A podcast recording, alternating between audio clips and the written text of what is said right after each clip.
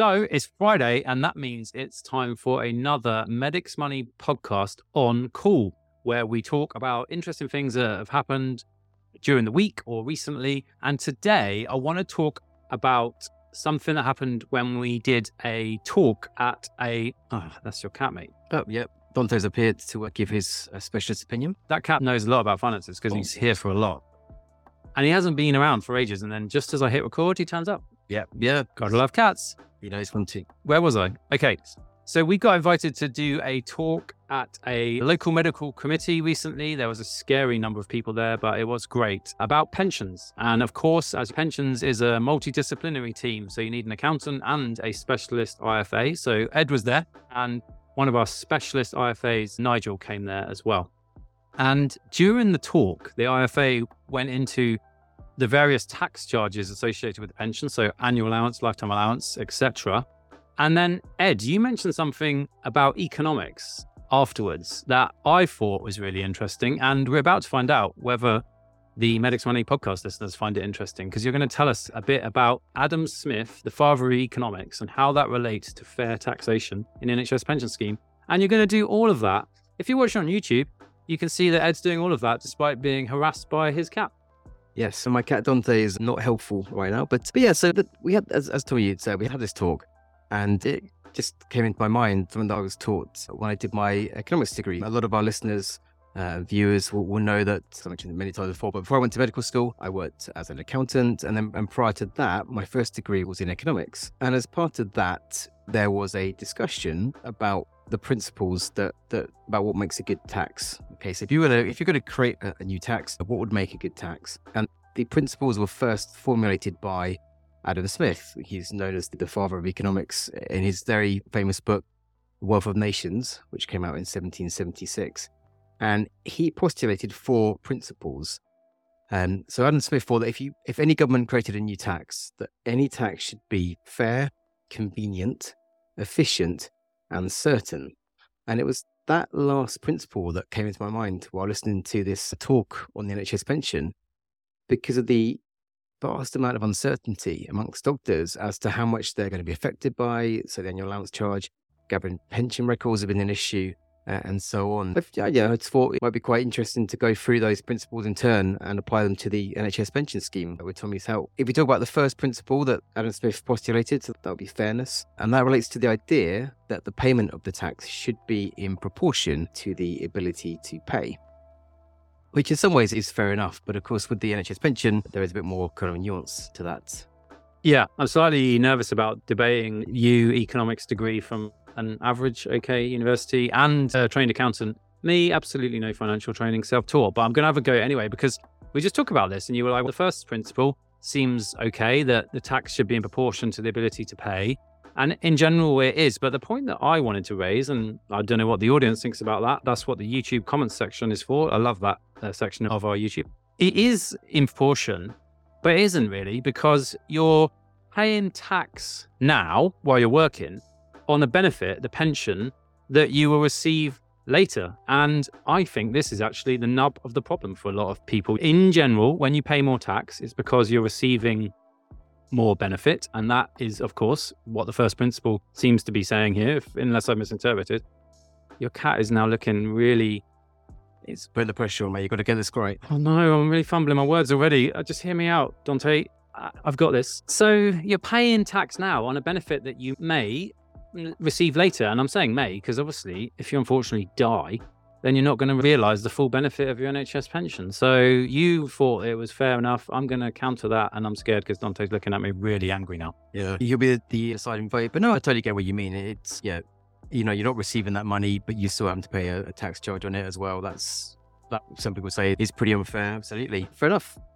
Okay. The second principle that Adam Smith postulated was something called efficiency which in this context basically means that any new tax or any tax should minimize distortions and disincentives. What do you think about that, Tommy, in terms of the NHS pension and minimizing disincentives? I think we could go to town on this one. Yeah, I think distortions and disincentives. So, in general, taxation policy should drive your behavior. Okay, that's part of what tax is about, isn't it? Taxation, changes in taxation policy should drive your behavior.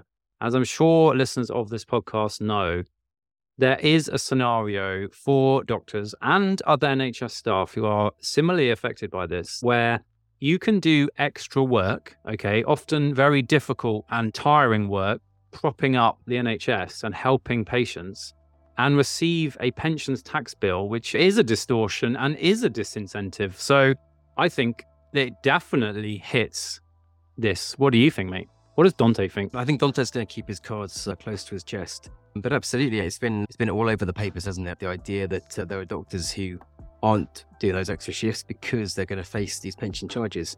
And I believe our esteemed new Chancellor, Jeremy, is going, well, has said in the past that uh, that should be changed, I believe. Wow. So if you listen to our budget podcast or watched it on YouTube, you will have seen two tweets from Jeremy when he was safe on the back benches in obscurity, saying that it is crazy not to fix the disincentives that exist because of the way the NHS pension is taxed. And then in his first outing as Chancellor, when he's in direct control of fiscal policy, crazy not to fix was a direct quote from him. What did he do? Tell us. Uh, he did absolutely nothing about it at all. Well, in fact, he may have made it a little bit worse, to be honest. If he did nothing, I might be all right with it. I wouldn't be surprised. But he actually made it worse. Listen to our budget podcast there. But essentially, in summary, decreasing the 45% tax band from 150 to 125, 140, your annual allowance charge is levied at your marginal rate, so you'll be paying even more. So you've made it worse for some people. Thanks, Jeremy. Okay, the third principle from Adam Smith is what's called convenience. And that basically relates to the ease of compliance for the people paying the tax. So, how simple is the process for paying the tax? How simple is the process for collecting the tax? It's obviously not particularly simple just doing the, the wretched pension forms. I'm going to throw that one out there first of all. Yeah, I think again, it fulfills the definition of a, but and we're mainly talking about annual allowance tax here for record, not lifetime allowance or any of the others, just annual allowance specifically.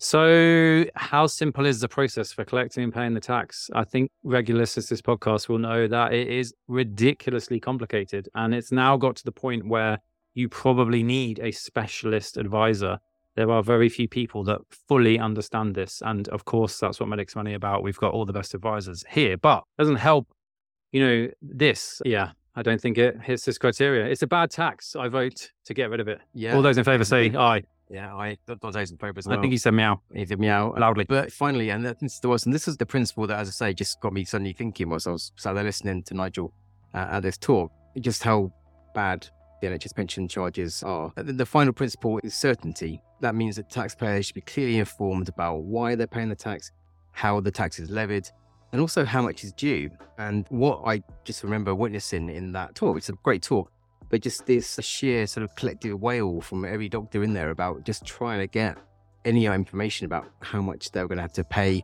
because of the pension records are incomplete, nobody's getting the right forms. It just seems a bit of a mess quite frankly. Yeah, I think exactly. There are doctors out there right now because we know some of them that they know that they have an annual allowance tax charge, yet NHS pensions have not got the data because it has not been passed through. And that is usually NHS payroll's fault, or if you're a GP, it's PCSE's fault. So PCSE haven't passed the data through. NHS pensions have no idea that you have a problem. Therefore, do not send you one of the dreaded bound envelopes informing you that you may or may not have a tax charge. And unless you happen to listen to this podcast and have an expert financial advisor who helps you, you would not know. There are people listening to this podcast right now who have five or six figure annual allowance tax charges and who have absolutely no idea about that charge through absolutely no fault of their own and purely at the fault of the system. So much for certainty. As we said at the start, guys, this genuinely was a, a comment I made at this LMC talk that we're listening to. It suddenly came into my head and we thought we'd just uh, share that with you. And it may seem that we are being very down on the NHS pension well, what we're being down on is basically the, the annual allowance charge that comes from it and the problems that that causes for everyone. But that's not to say we're trying to be down overall on the NHS pension itself. Yeah, absolutely. Like we always say this for the vast majority of us, NHS pension is still a great deal, but the taxation around it has become Byzantine in its complexity. As I said, you probably need a specialist medical accountant working in partnership with a specialist independent advisor, like those we have on Medics Money, to help you understand that. And if you need that to understand a tax, that is not good taxation, according to Adam Smith. So Adam Smith wants to tell Jeremy, sort this out like you said you would when you're on the backbenches. Please. And Dante is looking very active. He agrees. Yeah, Dante, Dante agrees. Uh, he's saying, you know, get, get a move on Jeremy. And that's what he's saying. Maybe, what's the number 10's cat called? Because if Dante could speak to it's Larry, I think. Larry, yeah. and then Larry could speak to Jeremy. Formal channels. Yes. Like You've got to leverage everything we've got. All right, Dante, go find Larry. Just give me a massive glare now. Okay. Uh, so, yeah, H- hope that was helpful.